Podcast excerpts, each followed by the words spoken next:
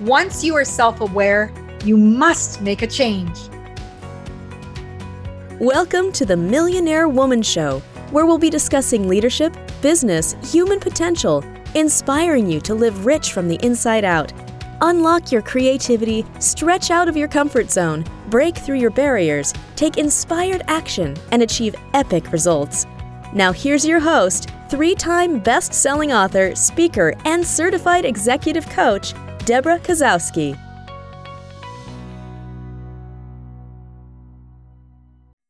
Hello, everyone, and welcome back to another Millionaire Woman Show. And if it's your first time here, welcome. You're in for a treat. We bring get you guests from around the world who will motivate you in life, business, and leadership. And today I have a special guest. It's kind of like turning the tables. I have the wife of the Iron Cowboy and uh, James Lawrence who did the 50 50 50 so 50 triathlons 50 states. Um, it's 50 ironmans make sure i qualify this because that is uh, definitely uh, a strong feat in itself.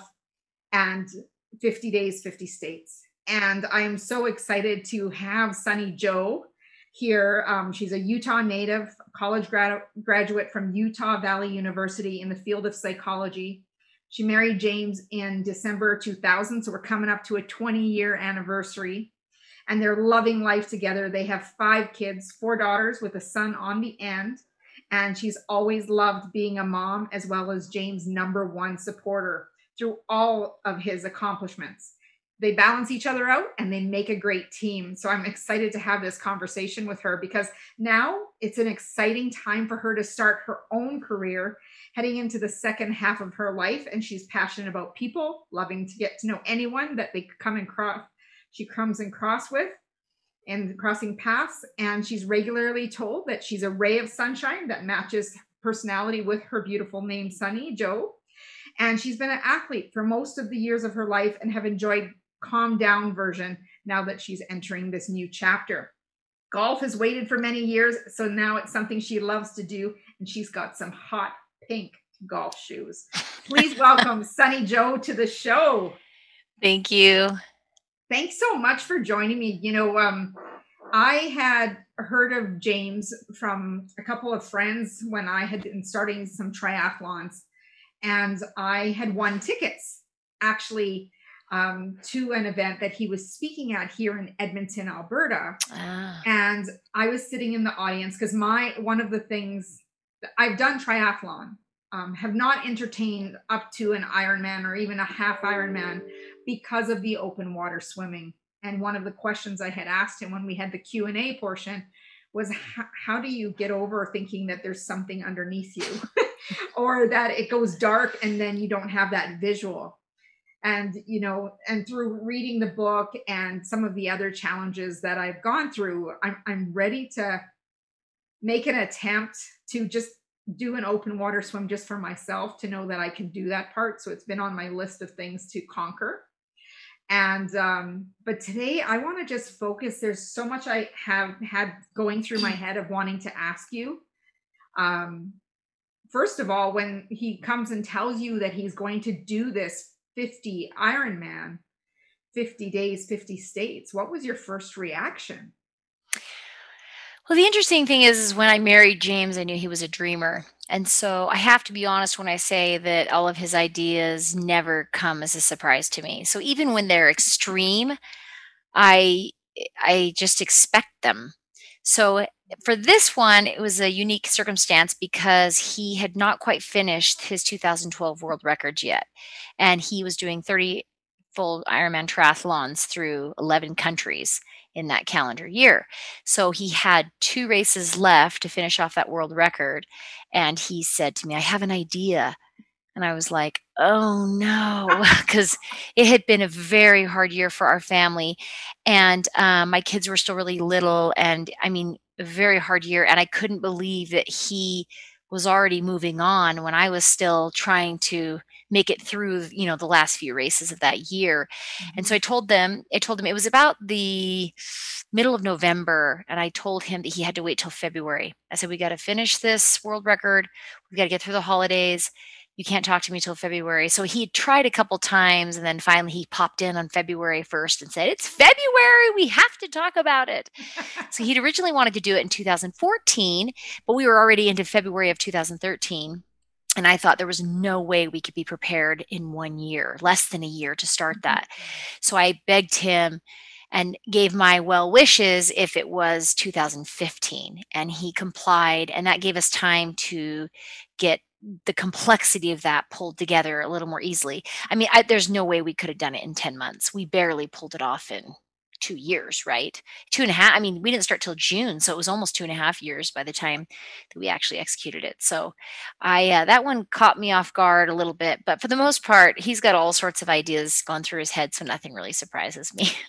So you're you're kind of the steady to his popcorn ideas that come up I say that he's got a handful of helium balloons and I'm holding onto his feet and saying, okay, you can go up, but you got to stay down also. So that's how I describe our relationship. James is floating up with these helium balloons, and I'm like, okay, think about the logical things in life. So we do, we make a really great team. Yeah, very nice balance there. You know, how does it make you feel? Because I know I'm just going to show everybody the cover the Iron Cowboy re- Redefine Impossible. Let me hold it this way. There we go. And one of the things that really intrigues me is you're really the one who instigated this whole thing. because he never ran before until you got him running and then it took off from there from the next challenge to the next challenge and when you think about it that it just took one thing to trigger that yeah, one really simple thing too. It's funny because I've always been extremely athletic, and my friends, even from childhood, always tease me that I had all this talent, but I didn't have a single ounce of competition in my body. And so you know they would joke that my athletic um, abilities went to waste because i didn't care to use them other than to goof off and have fun. So i i started getting fat as a freshman in high school and was like holy cow well i don't know what else to do but start running. Because i'd been a gymnast for year and years and you know i'd always been super active and then all of a sudden i'm going through puberty and my body's changing and i'm gaining weight and i'm like whoa what's happening to this you know athletic body of mine that's transforming into this woman? So i started running and I just ran for fitness, and I'd always been into um, weights and all sorts of stuff. You know, I, I, lied for my first gym pass. I was 15 and said I was 16 so that I could get it because it was a few months before my birthday. But I'd always loved fitness. So James and I were married, and he was a guy who would go hit the weights at the gym. And I'd say, Yeah, weights are important, but you also got to be doing something for your lungs and your heart. And he's like, Ah, that's sissy stuff. Who needs that? So I said to him, okay, great. Well, every year I run this race on Thanksgiving morning. And I felt like it was a kind of a fun way to launch off the holiday. And it's just at the, you know, the local fitness center. And it's just a four mile run. And so I did it every single year. And I said to him, why don't you come this year? And we could push the kids in a stroller or you know we could figure out how to make it work and he's like oh yeah no problem. Well he and his buddy mike show up and nearly die at this four miles. So the finish line i was like you guys are pathetic. I'm like you're 28 years old and you think you're these athletic specimens and you nearly dry, died. I joke you know we all joke that james had women passing him with babies and strollers because i mean mike ended up walking like half of it i think so that at that point I said, you know, this guy needs a kick in the pants. And so I said, hey, I signed us up for the Salt Lake City Marathon. And that was in April of 2015. So this is just the holidays before I said, I signed us up. So figure it out. Because I knew he would do his thing and I would do mine. And yeah. so he and Mike got this great training plan. And I remember one day they came in and they said, Oh, we did this long run. We ran six miles today. And I was like, six miles? That's like less than an hour. And I didn't have a running background. I'd always just run for fitness, but I knew six miles wasn't very long. So it was fun to watch them into this journey of mileage, so to speak, where, you know, they kind of conquered some of these longer distances. And then the day of the race, everybody did their own thing, you know, and it was our first marathon. So we all fell apart and made stupid decisions throughout the whole race. And James crossed that finish line. And I remember we went to Cracker Barrel on the way home. And we were all sitting there like, we are never doing that again. It was the most miserable thing ever. And the next morning, I went to church. James couldn't get out of bed. You know the night before he'd gone to these fights with a friend and he his legs had locked up in the bent knee position and he had to be wheelchaired out. And so at church they said does anybody have any good news? And i said yeah i ran a marathon yesterday me and james. And i said he beat me but i can walk today and he can't. So that's always kind of like one of the funny things that you know he may have finished it 20 minutes faster, but he was laid up for like a solid month. And I just couldn't believe it. I was like, you guys are a disaster. So from then, he kind of caught the bug. He had a friend that made a challenge with triathlon. And he said, now swimming and biking, that sounds a lot more fun than just running. And so that same summer, he started off and did really well in some local races. And then it took off from there. That's amazing. That's amazing. I, I can appreciate the marathon. I just finished my first one ever in 2019. Don't they hurt so bad? I, I was not prepared to know anything about it. People were standing with road signs that said, you know, signs on, you know, by praying for your toenails. And I'm like, what does that even mean? Toenails. And I'm like, what are they talking about? I'm telling my girlfriend, I said, what are they talking about? She goes, don't worry about it. You, you, you just keep running. Keep running. And that evening, I had come home and my son was like grinning like a Cheshire cat. He's like, hey, mom, you know, you need to have 20 minutes ice, 20 minutes hot tub. You know, stay in your marathon clothes and hop in the tub. So he cranks the water cold, cold, cold. And he comes with this big bowl of ice and he's looking at me with this big grin. He's like, okay, mom, ready? Ready? And he's uh, 15. And he's like, he throws it in. I'm like, ooh. And he's just cackling, laughing. And then he said, okay, I'll be back in 20 minutes. I'm to go get your Tim's um, tea and your sprinkle donut that you wanted because you finished. And uh, I, it would took all of me to stay in that tub. But that evening when I crawled into bed, I, I was like, why do my toenails hurt on the top of the sheets that are covered? the sheet rubs them, right? Yes. Yeah. I thought, okay, I'm just going to take a nail file and just poke, like maybe there's something there. And all of a sudden, fluid came out, and I was like, oh. And the file went right down to the bed and i'm yeah. like oh this this is what they were talking this about. is what that woman's praying for these yeah. toenails. This is what that sign was. I yes. listening. Yes. And yeah it took i think nine months almost a yeah because they, they, fall off and then they got to get better and then they got to grow back and james he has a hammer toe that he always has problems with so he loves it when it falls off at the beginning of the season because then it takes nine months to get back and so he doesn't it doesn't bother him the rest of the race season right so oh, he likes it when it falls off because I was looking in the book and it, you know, the butterfly notes about having. Uh, I love the toenails that the kids used to think the toenails were the coolest thing ever. Yeah. Yep. Yeah, the happy Father's Day. We love your gross, mangy, hammer toe toenails. it's like it's, it's like a science experiment, right? That's a fact. That's a fact. Yeah. So I'm curious, like, you know, while he was training, while he was in the midst of the Ironman, um, there's many times like you were really a force in getting him up, um, exhausted, right? Um, not feeling like he could even put clothes on and you know change for the next part. And so when you saw him in that state what did you tell yourself about you know being the supporter but also knowing what his vision was for himself? Well, you know, we're surrounded by a lot of people and a lot of strangers, and everybody there had sympathy and compassion for him because they just could see in his face that no one's home right? I mean, you are literally looking through this body into the black hole. Mm-hmm. But for me, I knew what it had taken for us to get there. And I knew James would regret it for the rest of his life if it wasn't accomplished. And so I felt zero compassion. I mean, like, I, I just didn't, I didn't uh, coddle him. I just couldn't. So we would go in one day and everybody be like, oh, he's too tired to get up. And I was like, he is getting up and he's getting up right now. Right. It's like I had to be the one person that was constant, that I wasn't um, emotionally swayed side to side. It was like, this was the goal. This is what had to happen. And I knew James would regret it for the rest of his life if I didn't play some sense of hardball.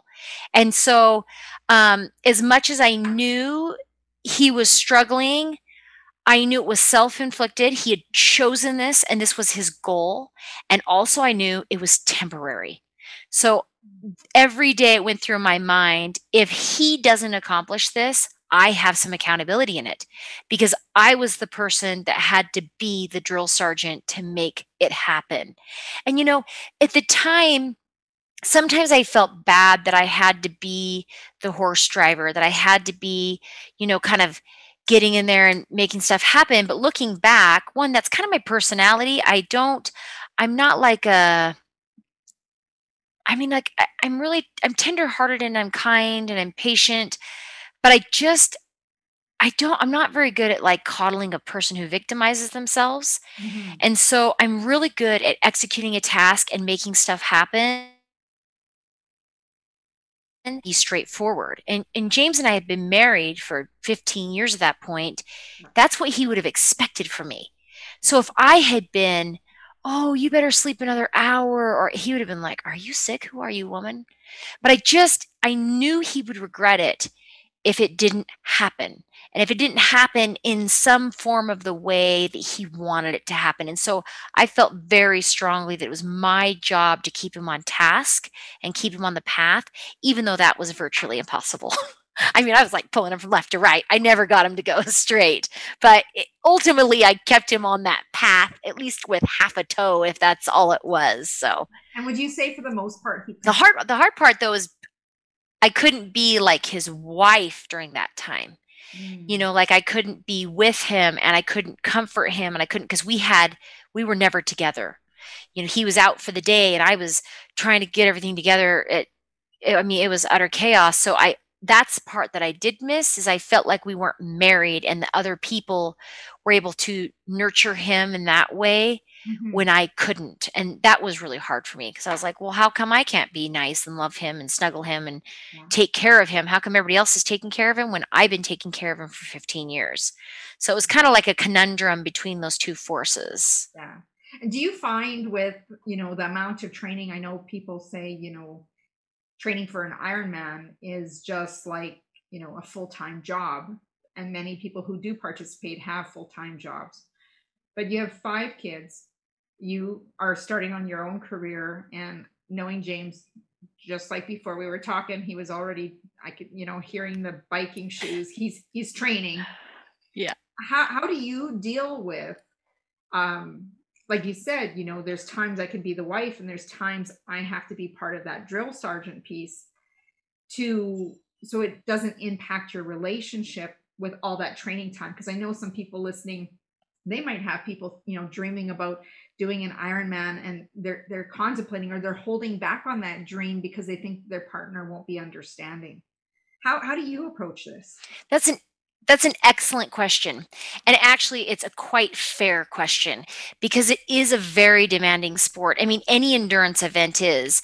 One of his wingmen, Casey, he's a teacher and he has a lot of young kids. And he does endurance sports as well and his wife and i are great friends and it is quite a balance for them for him to be able to do what he wants to do and work as a teacher and be a father and a husband and you know to volunteer in his church and his neighborhood and all these things mm-hmm. and you know i think the best answer for that is that there's a time and a season and i can't tell you how many times i was at home I used to say to James, and he hated it. It hurt his feelings, but it's kind of how I felt. I said, somebody has to be the grown up, you know, mm-hmm. like I have to be the grown up. So he's like, hey, let's go do all these really fun things together. And I'm like, Jay, somebody has to be the grown up. Like if you're out doing these things, I have to be home helping take care of these kids and homework and all these things on top of you know and so the answer i mean i can't tell you how many times i'm in the living room and they're off going to do these fun things and i'm sitting there going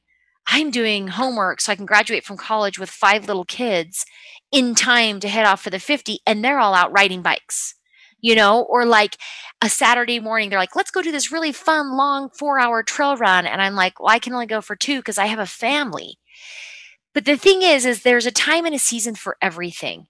Mm. And I chose to be a mother and I chose to have five kids and I had them in less than seven years. They were, they're six and a half years apart, all five of them. I chose that. I wanted that. I wanted to be done having kids before I was 30. I had my fifth child at 28 because I knew I would be young and have the energy and to give them my life. And then they would grow up and I would still be young. So a lot of people, you know, they wait to have kids till they're 40. Well, then they get to enjoy their 20s and 30s. Well, I did it reverse because I'm like, well, you're 20, you don't have any money anyway. And, you, know, I'd rather do my life later when I have money and I have a, a husband to do it with versus right. college student funds, you know, at 20 years old. So I waited and I waited my turn for a lot of things and I made tremendous sacrifices to make my own thing happen. But the second you start feeling sorry for yourself and you say, oh, they always get to do this, or oh, they're always doing that, you know, that's when you get yourself in trouble as the partner, as the supporter. Now, as far as James goes, he doesn't plan anything without talking to me first because he has to, just like our, our friend Ryan, Casey's wife, you know, Casey's like, Ryan, are you willing to make the sacrifices for me to achieve these goals as well? You know, James is like, Sunny, is, you know, can I do these things? And sometimes I say no. Sometimes I'm like, no. Or I'm like, you can do it, but I don't want you to. So you can make your own choice, but I'm saying it's too much for me to stretch. Mm-hmm. So the time in the season, if you're going to choose to do an Ironman, your partner has to know that it's going to be a pretty intense commitment and you got to be in it together. Now, I have to say, I've seen a lot of marriages and families destroyed by these people who become career Ironman athletes because they put the sport first and they walk away from their families and their lives explode. And you know, that's the truth with anything. It's the truth with work, or if you're a golfer, or if you're obsessed with going to CrossFit, or I mean, that's lacking balance in any any field or hobby or interest. So, you know, it you really have to decide together if it's the right time and the right season. Is this something we're willing to commit to? Is it something we need to wait or is now a great time? You know? And I mean, pick one, do one, and then you know what it entails. And then if you decide you want to do another one, now you know what it really entails, right? Right. So it's a, it's a tight squeeze with a schedule, that's for sure. And you talk about the power of um, being in the passenger seat, but I'm also curious as to how James supports you for your dreams as well. That's a really great question. People say all the time, like, oh, especially when, when we were younger, you know, we was doing those first world records and stuff. People were like, oh, you're holding down the fort and James is off gallivanting. You know, he's playing and you're working hard. And it was like people tried to talk me into being mad at him. Mm. what they didn't realize is that I am constantly working on my own dreams and aspirations, but because they're not as big as his, people don't know about them. And so they don't realize that he's supporting me through all of those things I do too. Mm-hmm. So he's saying things like, Hey, did you do that thing that you were supposed to do today? Or Hey, did you decide you want to take piano lessons again? Did you talk to the person? Did you get it arranged? You know, so he always is supporting me. I went back to school with five little kids caring for a woman with Alzheimer's and like my son was like four. I had to take him to class with me sometimes. And James literally pulled his load. He would help drive kids, he would take kids, and he's getting ready for the 50. At the same time, he's doing what he can to simplify my life in going back to college at the most random time. I, I graduated 10 days before we left for the 50.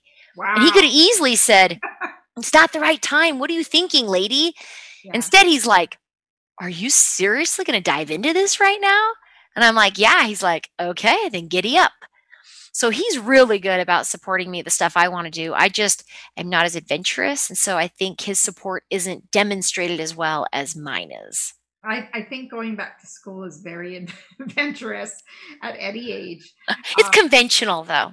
Yeah. You know, no, I conventional. And, and what I also hear is a real ebb and flow of communication yeah but also saying okay that's what you're choosing let's let's find a way to make it work there isn't that oh are you sure you want to do this never you know, maybe it's not the right time for you or you know kind of sab like he doesn't come from a place of sabotage and neither you for him it's like let's figure out how well i did a video um on my Instagram on Monday about hijacking.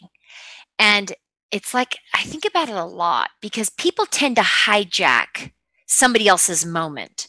So for instance, when you talk about sabotaging each other, it, you know, a partner or a friend or a sibling or a parent might say, well, I don't want you to do this great thing because then it makes me feel bad about myself. So I'm going to hijack your moment and I'm going to make it about me and about how it's the wrong time for you because it makes me feel inadequate. Yeah. You know, and it's like hi- hijacking is so common in society that everybody thinks that somebody else's success takes away from them. And so, it, you know, it's sometimes in a partnership or in a friendship, any type of relationship that is impacted. And the term I've chosen to use for that is hijacking. Like, don't let other people hijack your moment or your dreams because they're yours, right? Yeah, I think that's so important. That's why, you know, I really admire the work because marriage is work. I really admire the work that you have um, worked together in ensuring that you know if that's your dream i want to support you 100% in any way that i can. And um, how you said you don't have to be the driver.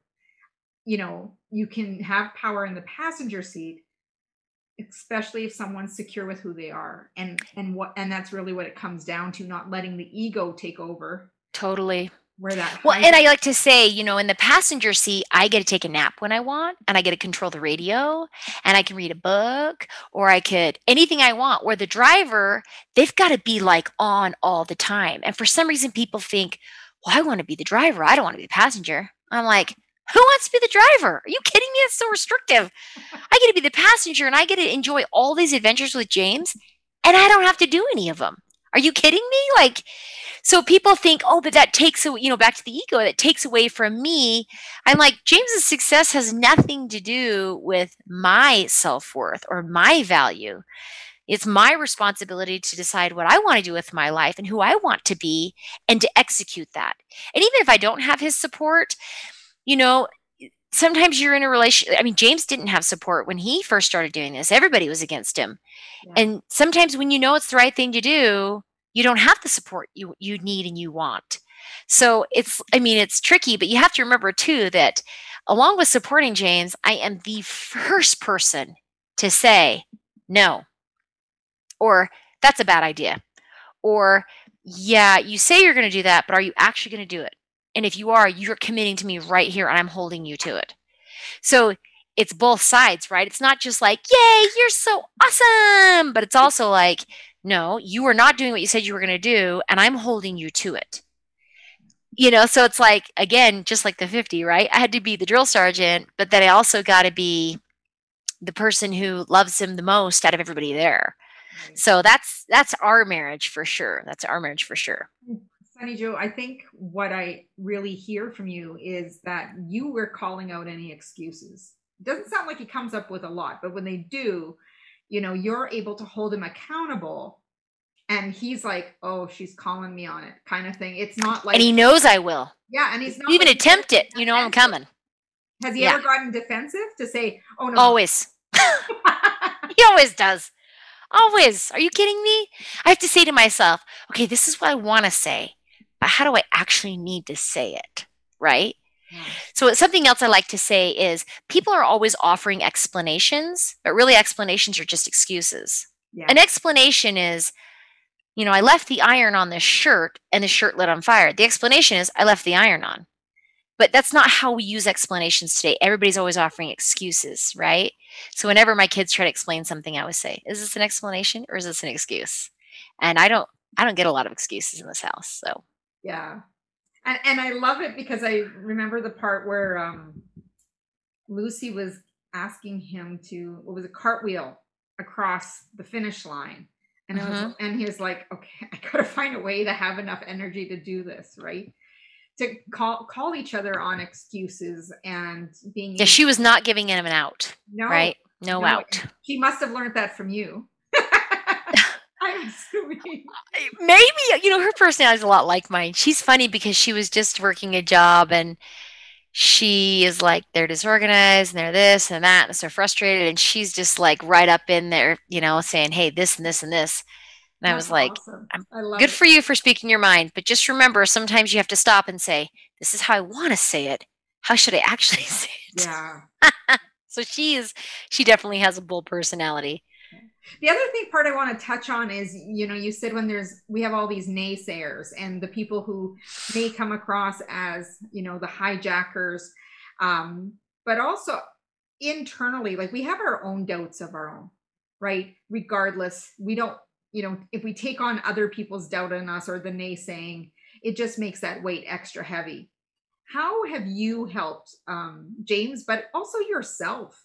To push through when times felt the toughest?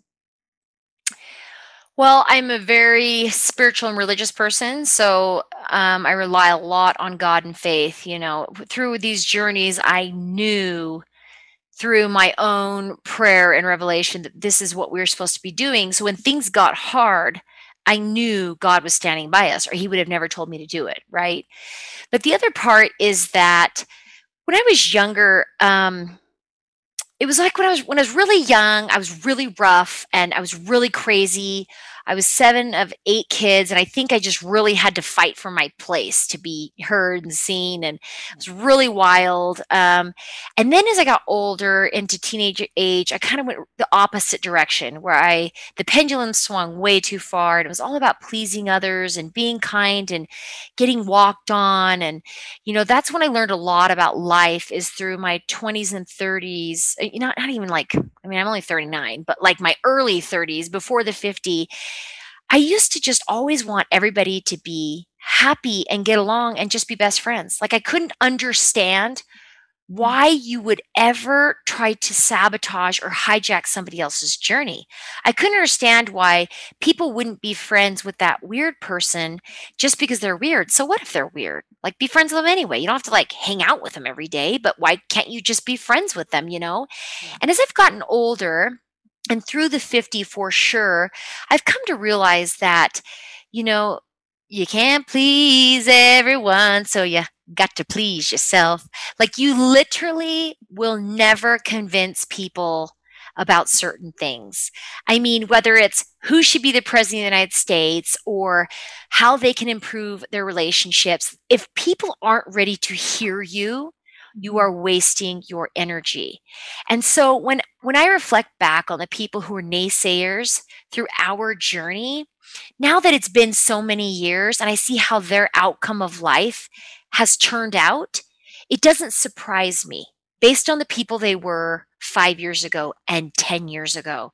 Right. You're like, "Oh, cuz you know when you're 20 everybody smokes and drinks and stays up all night and everybody's the same." But then when you're 40, you know who smoked and drank and stayed up all night in their 20s and who didn't, right? So now that we're heading into later into life, you're realizing whose choices have taken them to what place. Mm-hmm. And, you know, through that time when I had all those people that were haters, I just couldn't digest how they could be so cruel. But I just constantly dealt with my emotions and I constantly focused on what I knew we were supposed to be doing. And James and I really had to lean on each other because there were many, many years when we had no one else. And it was a beautiful thing for our relationship to really bring us together. But at the same time, we lost a lot of friends. Hmm. because people just are grumpy. So it was dealing with that, those emotions at the time and saying, you know, this isn't about me. These are hijackers. They're trying to steal the moment from us. And, you know, I say that more casually than it really was. There were some relationships that like even dealing with my emotion my emotions through therapeutic processes, it still took me like 2 years to get over some stuff because I just wanted everybody to get along. But you know, everybody has an opinion. And whether you ask for it or not, you're going to get it. So you have to stay focused on what you know is important. And you have to stand by and cling to the people who are your greatest allies and your greatest advocates because no other opinion matters. That was a really long explanation. No, that's perfect. And I'm just thinking of you know some of the couples out there that might struggle because what you know you have a very unified unit which is beautiful and it's a great example for people to understand that you you you work together as a team you're very focused but i i know that there's also those couples out there where one partner doesn't believe in the other person's dream and is going to do whatever it takes to you know not let them have that spotlight or um come up with reasons why they can't succeed. You know, we come we come across that a lot a lot where um, james and i will counsel with people and they say you know i really want to do this thing. My husband doesn't support me or i really want to do this thing. And and you know i think that's so incredibly individual that it's hard to even address it because you know we know people who have set big goals and they've jeopardized everything for it and they sucked at it and everything fell apart so it's like yeah. do you keep telling that guy to keep going for his dream or we know people who just as a side job, they want to do something and their spouse is like, well, I don't want you taking time away from the family. And it's like, well, this guy is willing, or this girl is willing to burn the candle from both ends to figure this out, but they don't have that support. Yeah. So, with it, to me, when I think about it as generally as I can, blanket statement as I can, mm-hmm. it's really about deciding if it's the right dream for you together. And if it's not, either that means it's not time for the dream it maybe means that you aren't that great of a couple that things don't aren't working out that maybe you need to get some therapy and some counseling to figure that out mm-hmm. it might mean that you can bolster your partner up to help them achieve their dreams so that they don't try to prevent you from achieving yours you know kind of like well, let's both pick a dream. Let's both work on it together. Yeah. so you'd really have to think about your own relationship. But i will tell you this it wasn't always i mean james and I, the first 10 years of our marriage was really hard and i prayed every day that we would grow closer. And it wasn't until our world came crashing and burning that we finally learned to pull together and to lean on each other. Mm-hmm. So that was 10 years into our marriage before we really kind of figured that out and learned how to lean on each other. Mm-hmm. so it takes time and it takes effort is the most important thing. And you know it's so individual that I, I really hope that you can identify in your relationships what it is yeah. you know? Yeah it's very yeah it totally is very individual that people need to take time to reflect because obviously it's much better when each other you know in in that unit can support each other's dreams and you know be the best cheerleader for each other and and and be that sergeant there yeah. holding them yeah. Hold them to it. Yeah hold them to it and that accountability is huge. Now um I, and i also love the part where you know because you were so strong on him and holding him accountable and getting him up um i think one of my favorite lines is i don't deserve this woman um in the book and it really speaks to um how you have been such a leader. How you have not only just led your family Sunny Jo but led um, being the instigator of this planted the seed of this career for what james has embarking. Now I, i'd love to talk about how are you dealing with your transition. I know the training's never over but dealing with your transition to creating this new chapter for your own life? This is a straight up midlife crisis that people talk about in the movies. I'm like nobody needs me or wants anything anymore. What, what, what do i do?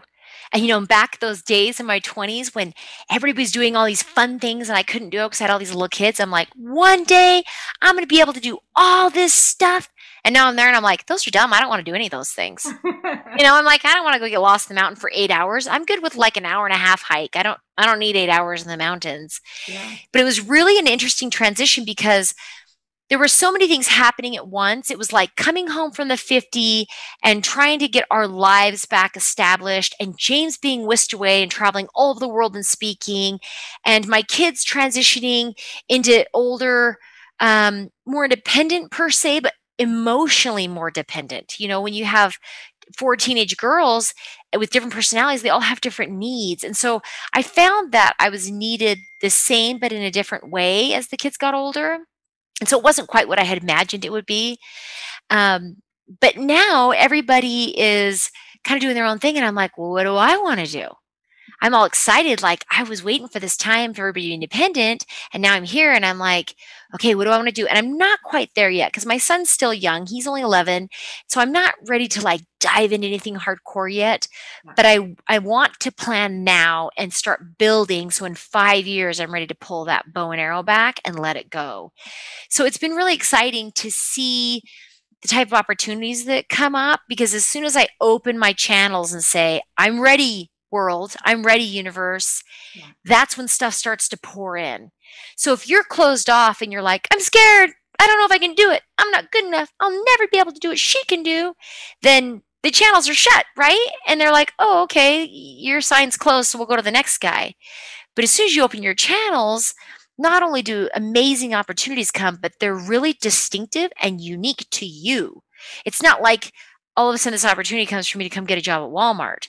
That's not unique and that's not distinctive to me. No. You know, that's not the type of opportunity I'm talking about. I'm talking about the people I meet and the positions I'm put in and as far as like where I'm at in line or who I bump into or things like that that now it's been really exciting and something I've paid attention to over the last few years is the things people say to me about me. So I hear people say all the time, like, oh, you should do this and you should do this, or you'd be really great at this. And so I've kind of made a mental note and said, well, is that something I'd want to do? People are telling me that's something I'd be really great at. And I've been analyzing all this feedback I'm getting from the world and from the people in my life to see kind of where my puzzle pieces are fitting. So I think the most exciting thing is not knowing. So for now, it's taking all those puzzle pieces and slowly constructing this border of my puzzle. And then knowing when the time is right, everything's going to start filling in. And slowly I'll start to get a picture. And then I'll go, oh, I see what's happening here. Now I know exactly where to put these pieces. But I love that I don't totally know yet. And I'm just waiting for pieces. It sounds so exciting. So what what lights you up? What's that? What lights you up right now? Um, I've always loved connecting with people. I've always been a people person. You know, James has always been he's a total introvert and it that's what makes this his story so amusing is now he's a professional speaker and he travels all over the world and stands in front of all these people. And at first he was like, I'm going to die. This should be you up here entertaining all these people, making them laugh. And he's trying to find his place in this new career that he's kind of fallen into, you know? Um, but he, he's not as much a people person. He's definitely a more closed up where me, I'm like, I want to meet everybody. I want to know all about your lives. I want to surprise you and bring you a treat on your birthday. Like I just love people. And so connecting with people in different realms, you know, I do energy work with a bunch of people and, you know, visiting with people at a grocery store or connecting with old friends. I love touching base with old friends and saying, hey, we haven't talked in 10 years. Let's get together and have lunch. Or even deepening the relationships I have. I just, people, I want to go everywhere and meet everyone. It's this chronic thing. So that's what lights me up is connecting with people. I love it because I think there's so much for us to explore in this world. Oh, Uh, yeah. If we don't dive in, we're going to be missing it. That's that's my philosophy. Can you imagine missing out all the things you've learned in your life because you were like withdrawn or something? Yeah. It's crazy. Yeah. No, I think we have to hook up. Let's get together. I like Wait, what's it? Do you live in Edmonton or like Calgary area? Edmonton. Oh, okay. So winter's found you. Yeah. Well, we have no snow right now. We had a few weeks ago, and it and it's gone. Um, but uh, it's it's going to rear its head again here probably in the next week. It was like 15, 20 degrees today. Oh Like we I ran in tank top and shorts. no, yeah, no no shorts here. But I think I think we have snow coming on Sunday, but it comes and goes through November. So yeah. Well, if you if you ever go visit down in Calgary, I'll be happy to go meet you and you bet. You bet. Fun things. I As soon as I can cross the border, I tried to go in September. I wanted to go oh. see my sister in law, and they're like, you have to quarantine for two weeks. I'm like, I was only planning a three day trip. I can't quarantine for two weeks. Yeah, So give me some time. I'll make it up there. Absolutely. I would love that. That would be so much fun. So, you know, we've talked about transition, we've talked about some of the training. When when you we talk a lot about mindset on the Millionaire Woman show. And I'm just personally, you know, you've been through quite quite a journey, you know, the past 20 years. Um when I think about when you think about who you were at 18 and you think about who you are today, and if looking back, what would you tell that 18 year old self about belief systems, mindset, and getting through some of those tough times? This is a fabulous question. One, because my daughter just turned 18 last week. And two, because I have been reading through some of my old journals.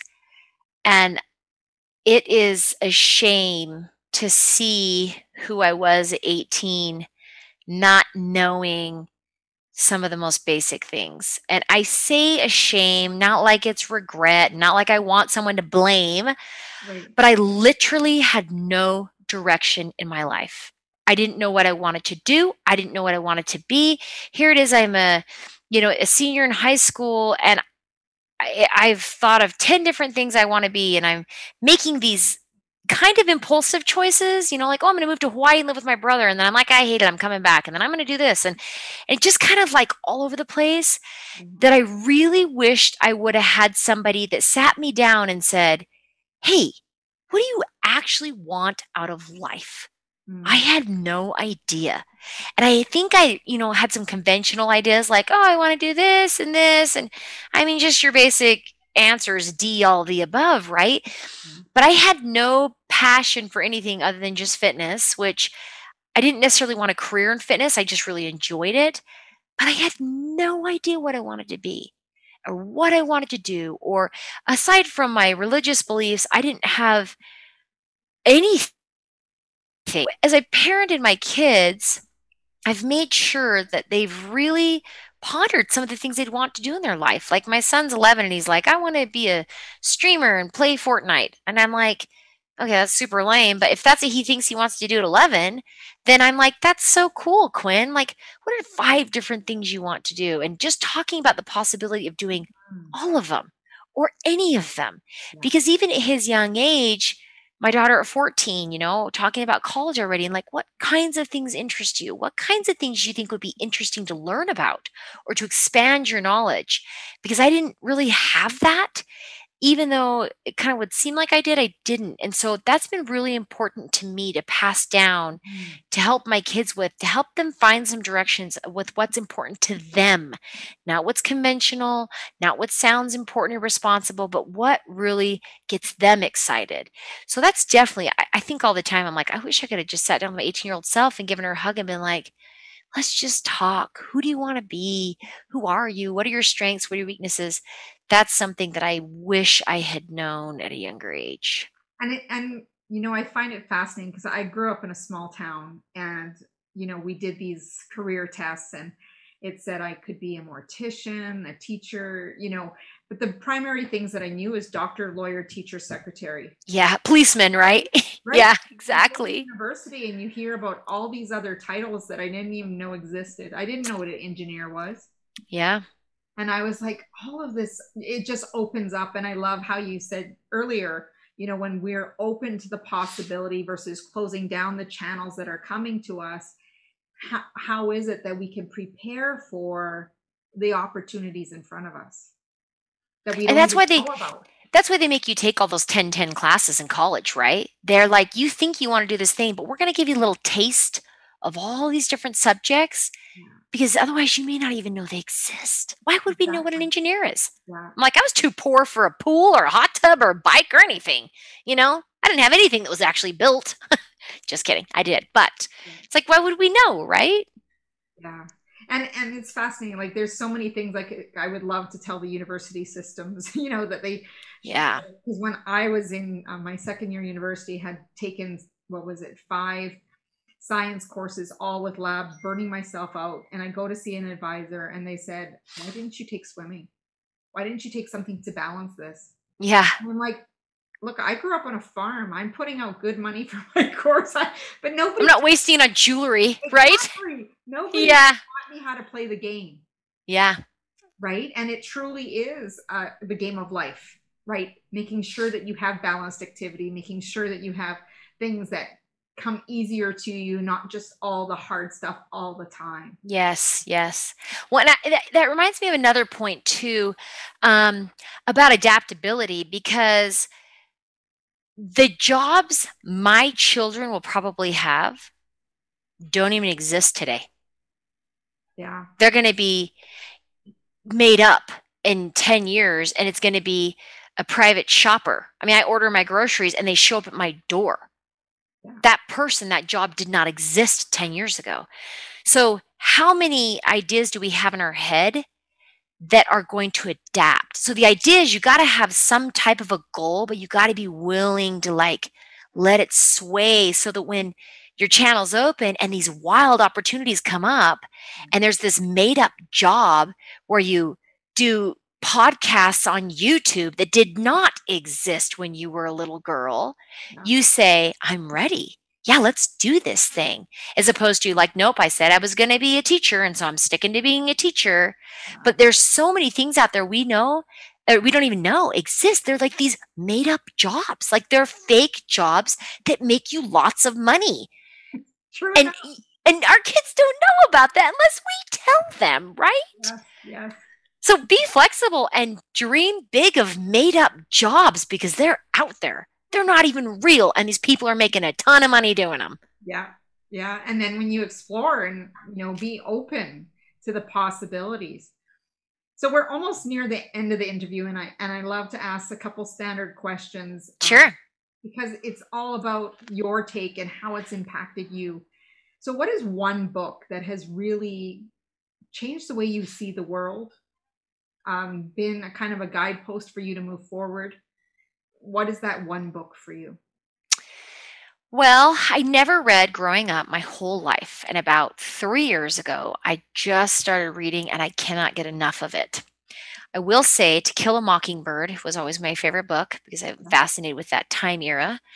But the book that's really touched my heart in the last few years is the story about Bill Marriott and him talking about building his hotel empire. And it is so incredibly amazing this book.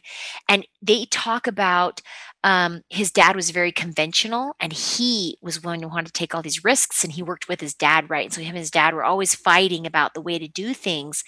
But he talks about his family and his religion and his job and the balance of life. They talk about the recession mm-hmm. and how he built this incredible empire of Marriott hotels. And it is such a beautiful book. I mean, it's a biography, but it's there's so many beautiful, valuable lessons in there that make you feel like you can do anything, but with this tender, hometown loving nature to them. So that's a book that recently has really touched me that I absolutely loved. Excellent. That's not a book that has ever come by one of my guests, so and I need to read it now. James is like, get over this Bill Marriott book. I'm like, but I love it. There's so many great things. Oh, I want to read it.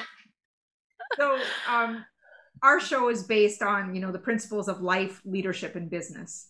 And it's all about helping people live rich from the inside out. What does living rich from the inside out mean to you? Living rich from the inside out means knowing who you are knowing your value knowing your gifts and surrounding yourself with people who remind you of them. People that hold you to that standard that are always rooting for you and cheering for you. But they can't do that unless you know them for yourself first. So, what am I good at? What do I love? What makes me happy? How am I going to take over the world with cheer and happiness and joy? Sunny Jo, this has been such a delight. You do totally match your personality. You are a ray of sunshine. And Thank you. I'm grateful to meet you. Um, I'm grateful to have you on the show. Now I got to meet both of you, so I'm truly inspired. Um, how can people stay in touch with you? I, am not even sure um, how, if you've been doing that already with Connect. Besides my personal phone number. um, so my Instagram and Facebook is Sunny Jo Lawrence, but um, I have started more of like a business page, and the name for that is Sunny Jo Mama. And the reason why is because when I was little, I said I'm not going to have my kids call me mom. I'm going to have them call me Sunny Jo Mama. It's M A M A. Um, and so I post different things on those on my personal page and the business page. So that if you are following both, you don't see the same things. But on the Sunny Jo Mama page, that's where I kind of try to share some of my gifts with the world as opposed to just fun pictures. So beautiful, beautiful. If you were to leave us with one message that you want to sum up this whole podcast, one message, what would that be? You can do whatever you want as long as you're willing to work for it.